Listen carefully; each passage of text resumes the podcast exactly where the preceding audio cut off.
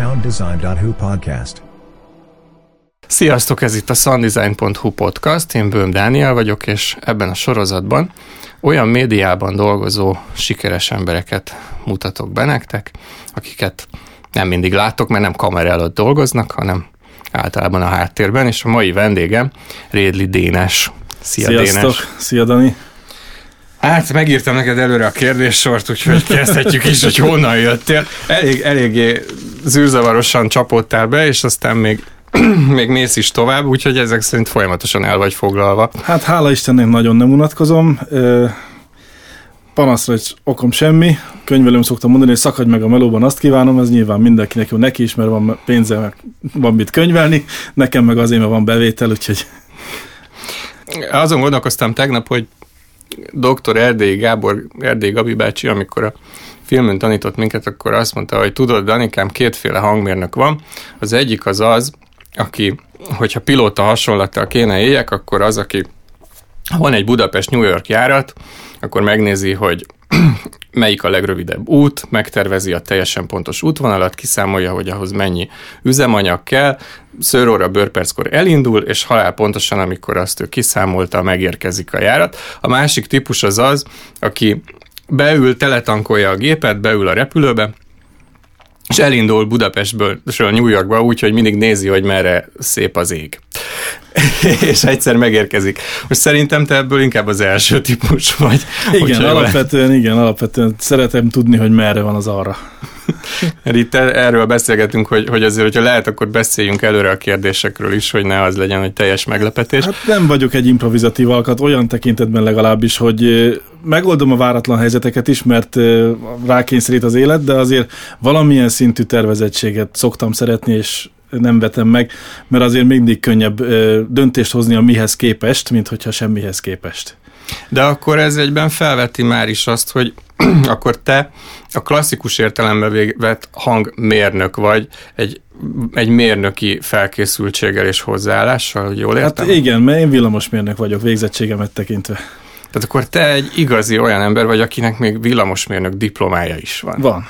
Igen. Fantasztikus, mert tudod, nagyon sokan vannak a szakmában, akik így elkezdik a műszaki pályát, aztán nem csinálják végig, hanem elmennek inkább hangmérnöknek. Hát nekem ez egy ilyen összvér, ösztövér módon sikeredett, mert ha szoktam azzal viccelődni, hogy édesapám mérnök, édesanyám zenész, úgyhogy én hangmérnök lettem, ami tényes való igazság, édesanyám tényleg hegedűművész volt, édesapám pedig villamosmérnök, szeretett volna lenni, de gépészmérnök lett belőle, úgyhogy örököltem mind a két ágról mindenfélét, szeretek két kezemmel bütykölni, szeretem a zenét, művelem is egy bizonyos amatőr szinten, és aztán olyan szempontból meg mindenképpen élek a zenével, hogy, hogy ez a munkám egyik fő, eleme. Szóval ott, kezd, ott hagytuk abba, nem hagytam, hogy végigmond, hogy honnan is jöttél, és hová is mész innen tovább, most éppen mind dolgozol. Hát a, most a saját utómunkastúdiómból Pomázról jöttem, mert ott, ott egy tavaly régen elfeledett, illetve be nem fejezett produkciónak az utolsó simításait végeztem, és most úgy néz ki, hogy sikerült leadni. És innen megyek tovább a Rottenbiller utcai volt Hungaroton stúdióba, ahol filmzene felvételt fogok csinálni este 6-tól. Filmzene felvétel nekem a, a legmegdöbbentőbb a munkáid közül, hát hogyha valaki fölmegy a Discogs-ra, vagy a mi van ilyen másik ilyen gyűjtőhely? Most elfejtettem a nevét, a, ahol... All egy, Music az All Music-ra, akkor megdöbbentően sok uh, zenefelvételen és filmzenefelvételen működtél közre, mint sound engineer vagy hangmérnök. Nekem a legmegdöbbentőbb az ebből a, a Morikon és sorstalanság volt. Ez mi, miben volt ez megdöbbentő? Hát, hogy a legnagyobb munka, ami, ami, ami a, nekem azt tűnt a legnagyobbnak, nem tudom, hogy... Bevallom, abban nekem az egyik legkisebb szerepem volt, ami a hangot illeti, mert összesen annyi volt abban az én feladatom, olyan assistant engineer voltam ottan. Gyakorlatilag az volt a feladatom, hogy a stúdióban minden a helyén legyen, műszakilag minden rendben legyen, és amikor a olasz hangmérnök a Morikonéval együtt megérkezett, akkor csak elmondtam neki, hogy mit hol talál, melyik mikrofon hova tartozik, mit csinál, és utána ő csinálta a felvételt. És akkor mi volt a számodra, vagy szerinted az ilyen leg, legkomolyabb munkád, nem tudom? Hát ö, legkomolyabb... Ö, nem Úgy, tudom. Mi volt a legnagyobb kihívás?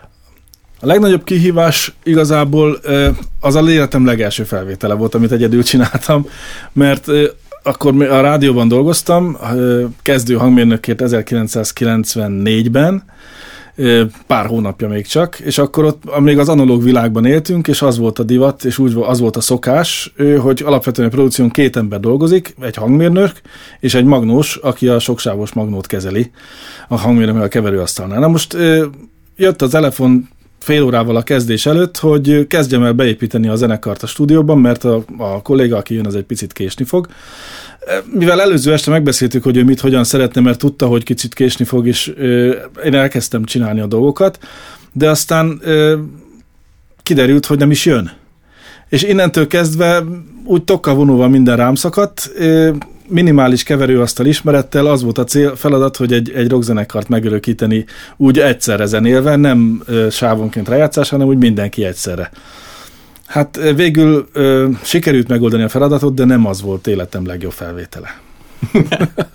Ez nagyon érdekes, mert nekem is így volt életem első felvétele, hogy egy ö, akkor újonnan épült kis stúdióban a Szív utcában ö, a hangmérnök, aki dolgozott a stúdióban, elment egy hajós munkára évekre. És pár nappal az indulás előtt megkerestek, hogy akkor most így itt van ez a vadonatúj stúdió, és volt egy nap, amikor megmutatták elejétől a végéig, hogy egy rockzenekart hogyan kell felvenni és lekeverni a dalt, és tehát ez a klasszikus multi-tracking felvétel, és utána másnap mondta a srác, hogy ő már nem tud jönni. És egy következő dal jön. és, és ugyanígy... Hasonló mélyvíz volt. Igen, úgyhogy nagyon, nagyon vicces ez a hasonlóság. És, és mit gondolsz, hogy te szereted a szakmádat? Én szeretem, igen. Élvezem, amit csinálok, az esetek 85%-ában. És vajon mi lehet az, ami miatt ennyire szeretnek veled dolgozni? Ezt inkább azoktól kéne megkérdezni, akik szeretnek velem dolgozni. A, kapok olyan visszajelzést is, hogy nem mindenki szeret velem dolgozni, ezért mondom, hogy, hogy biztos van olyan, aki nem szeret velem dolgozni, mert volt, aki azt mondta, hogy hát ez egy otromba fráter, aki megmondja a pacakba, hogy milyen szar vagy. Az a véleményem, hogy lehet, hogy nem a megfelelő módon közlöm mindig a, a tényeket és a, a valóságtartalmat, és nem biztos, hogy megfelelő csomagolópapírt használok, de az biztos, hogy a produkciónak nem az válik a javára, hogyha az ember szépítgeti és dicsérgeti a művészt, hanem hogyha megmondja, hogy mit lehetne jobban csinálni. És te szoktál rossz zenéket felvenni? Hát mit értünk rossz zene alatt? Szoktál Szoktam olyat rossz zenészekkel dolgozni?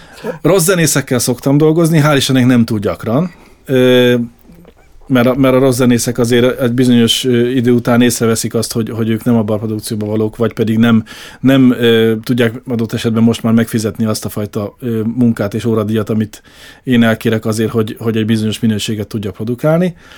E, de rossz zene, hát olyan zene, hogy rossz zene, az, az akkor van, hogyha az embert minden idegszalát borsodzik a háta tőle, minden bajom van, akkor az a zene az valószínűleg rossz.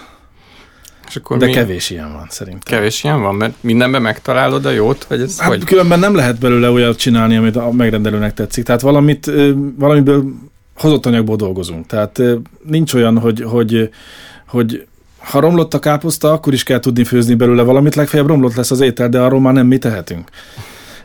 Viszonylag fiatalon keveredtél akkor a rádióba, de akkor már diplomával, nem? Ö, első körben nem diplomával keveredtem a rádióba, és igazából ott csapott meg a mozdonyfüstje leginkább.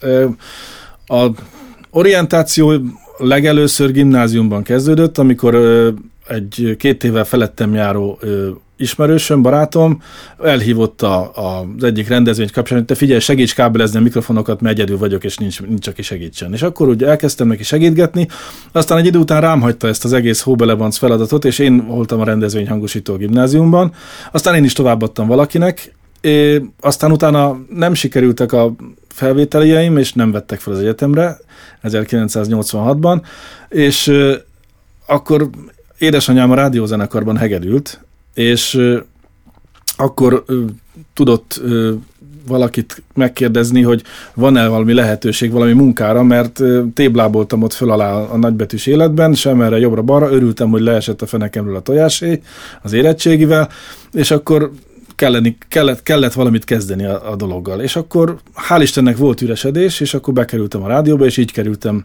Akkor még a, a hogy is mondják ezt várja, broadcast területre, ami mint terület különösebben nem fogott meg, de a millió az megfogott. Tehát, Tehát ez az élő adáskészítés? Élő adáskészítés, rengeteg élő műsort csináltunk.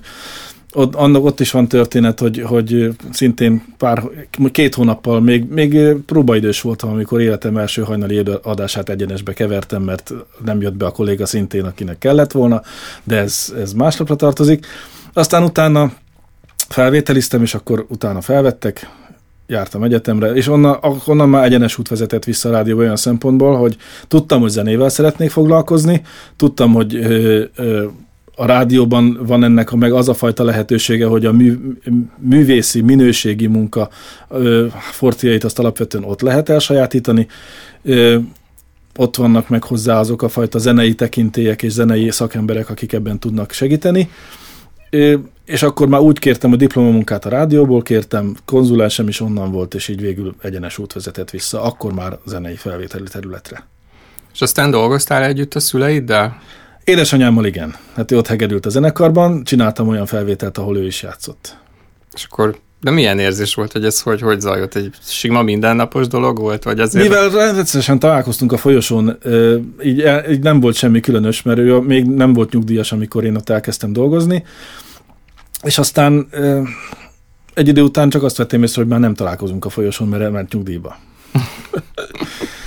Érte. És neked van valami specializációt, hogy mondjuk csak szimfonikus felvételeket készítesz, vagy... Nincs. Olyan, hogy csak vala, egy valamit, olyan nincs. Ö, alapvetően zenei szempontból mindenevő vagyok, mármint valamilyen szinten mindenféle felvételt meg tudok csinálni. Ö, amire leginkább ö, húz a fejem és a fülem és az eszem, az két irány alapvetően. Egyrészt a szimfonikus zenekar, másrészt a poprock zene. A rég, az a fajta poprock zene, amit a 80-as években, meg a 90-es évek elején játszottak a zenekarok. Azt nagyon szeretem csinálni. Tehát akkor nem szereted annyira azért azt, hogyha elektronikusan bele van nyúlva valamibe.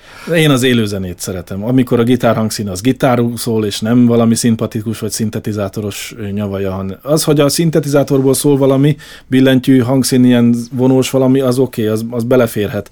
De a, a gitár, a dob, meg a basszusgitár, az, az legyen, az szólaljon meg úgy, ahogy annak meg kell szólalnia. Nagyon sok filmzenén is dolgozol. Van különbség a filmes munkák és a kifejezetten csak CD lemezre vagy albumra készülő felvételek között? Lényeges különbségek vannak, nagyon sok különbség van. Egyrészt a, a filmzene az az esetek 90%-ában metronomra történik.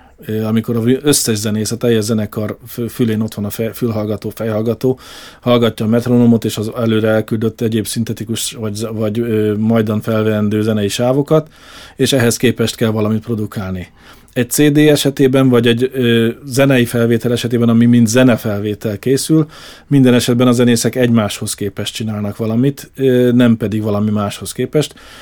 Ez egész más hozzáállás, egész más attitűd, egész más hangzásvilág ö, adott esetben. Tehát a kettő olyan tekintetben hasonlítható csak össze, hogy többnyire ugyanazok a zenészek csinálják, ugyanabban a stúdióban, de a munkamódszer és, az, és a, a végtermék egész más. És ha jól emlékszem, akkor a, a Tom Sawyernél volt olyan, hogy nem tudom, hogy máshol volt-e ilyen, hogy 5.1-ben rendesen mozira kellett keverni a szimfonikus zenekart.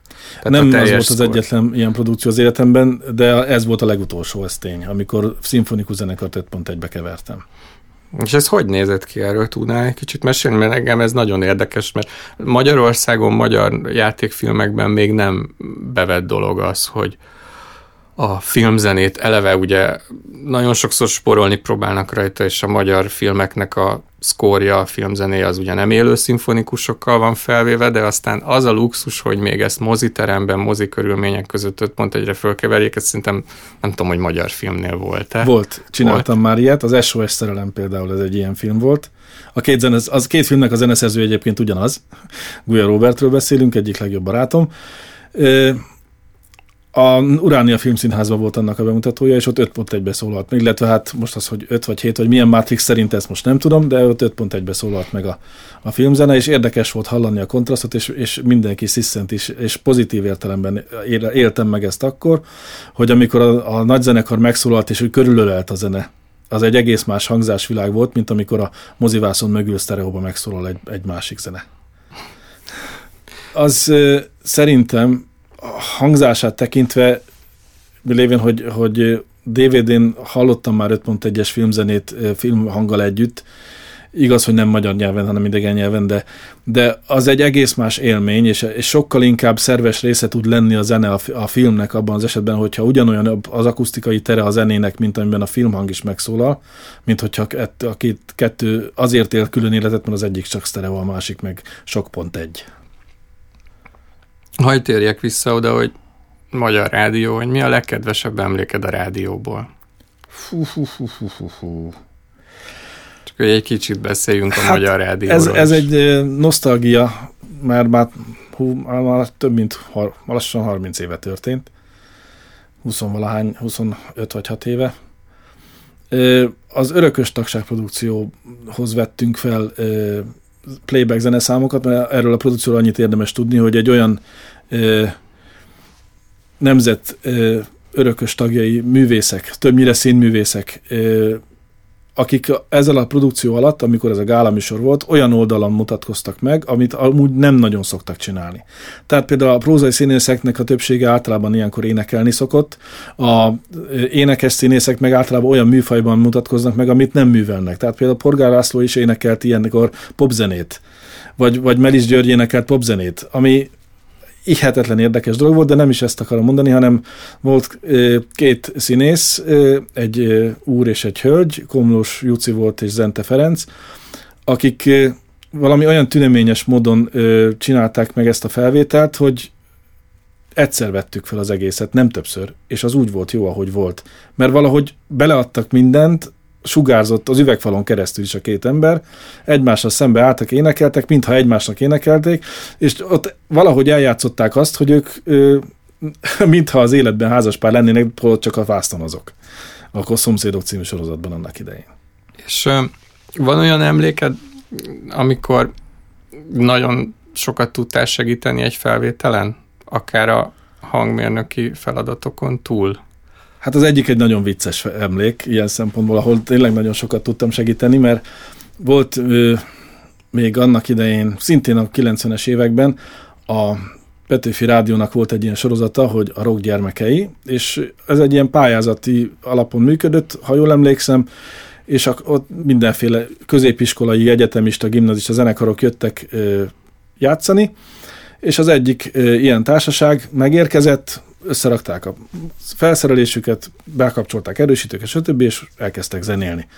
És valami írdatlan hamis volt az egyik gitár, és mondtam a, a fiúnak, hogy te figyelj, fogjál már le egy hogy meghallgassam, hogy, hogy mi a baj. Megkérdezte, az hogy van? Ez volt az első kérdés, és mondom, csak azért kérdezem, mert, mert hogy hamis a gitár, és be kéne hangolni. De hát mikor megvettem, behangolták, ez volt a válasza. És hát behangoltam az összes gitárjukat, mert egyikük se tudta rendesen hangolni, és utána érdekes módon örültek, hogy jaj, de jó, tényleg jobban szól. és akkor lett egy felvétel. És én, én utána megcsináltuk egy felvételt, ami, ami zeneileg és egyébként teljesen rendben volt, tehát amit, amit csináltak önmagában, az működött, de az alapok valahol náluk nagyon hiányoztak. de akkor ezek szerint zenélsz is? Igen. Igen, hál' Istennek. És mit? Hát tanultam hegedülni, azt már nem, nem művelem, mert az, az sok embernek na, nagyon sok nehéz percet okozott. Gimnazista koromban átnyelgeltem két, két hóral többre gitára, és jelenleg is gitározgatok, hobbi szinten van egy alkalmi formáció nevű csapatunk, aki, ami tényleg alkalmi, mert most legutoljára két éve próbáltunk utoljára, és 2020-ban a Pomázi búcsún, a augusztus 20-án léptünk fel, ez volt a, az utolsó ilyen összejövetel, és reméljük, hogy valamikor majd, amikor ez a Covid időszak lecseng, akkor lesz módunk, lehetőségünk ismét. De akkor nem lenne jobb inkább mindig a színpadon állni? Nem. Az is egy jó világ. szeretem azt is, amikor színpadon állok, de én, én igazából nem vagyok frontember. Tehát én nem tudok a színpadon közönséget szórakoztatni, dumálni. Én ott is ritmusgitáron játszom, nem szólógitáron, tehát ott is háttérember, a zenekarban is háttérember vagyok. De viszont azt nagyon élvezem. Te főleg nagy stúdiókban dolgozol, nagy produkciókban, professzionális környezetben. Most ezen közben ugye a világ meg egyre inkább arra felé megy, hogy még a legnagyobb előadók is otthon fölvesznek mindent, kivéve mondjuk egy dobot vagy egy szimfonikus ö, zenekari ülést, ami ugye nem fér be a nappaliba, hogy, hogy ez, ez, ez szerinted jó irány, vagy rossz irány, vagy ez, ez mi, mi ennek a hatása? Hogy mi ennek a hatása, azt nem tudom.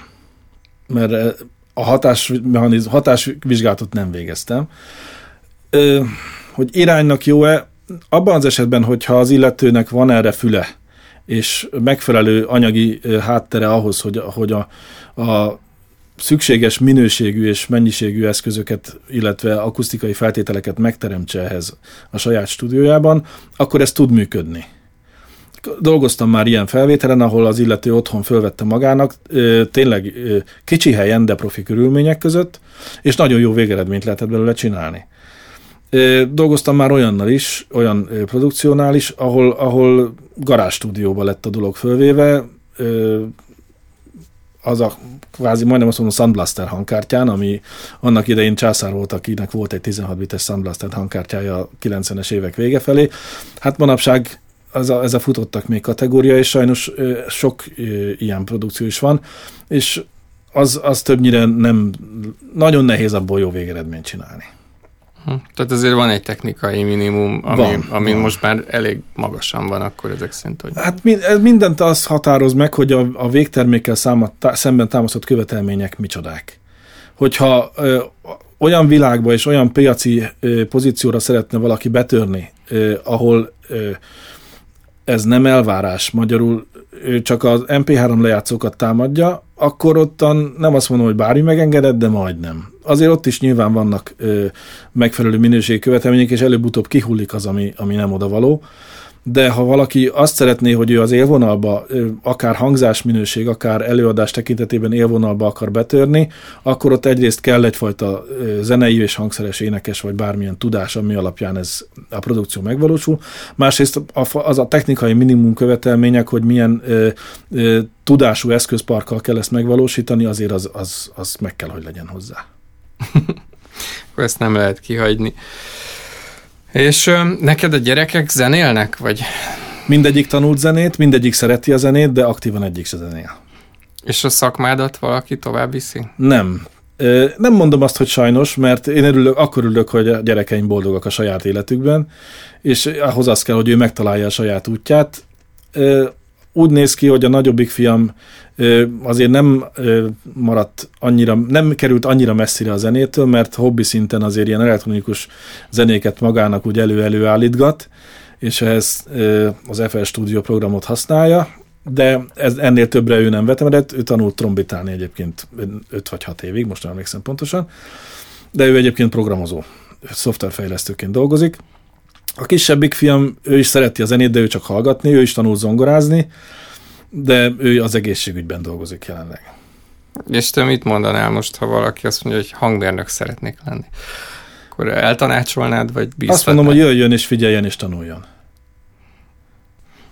Szerintem ez egy tök jó végszó volt, és uh, akkor így köszönöm szépen a beszélgetést. Én is nagyon szépen köszönöm a meghívást. A viszontlátásra. Sziasztok!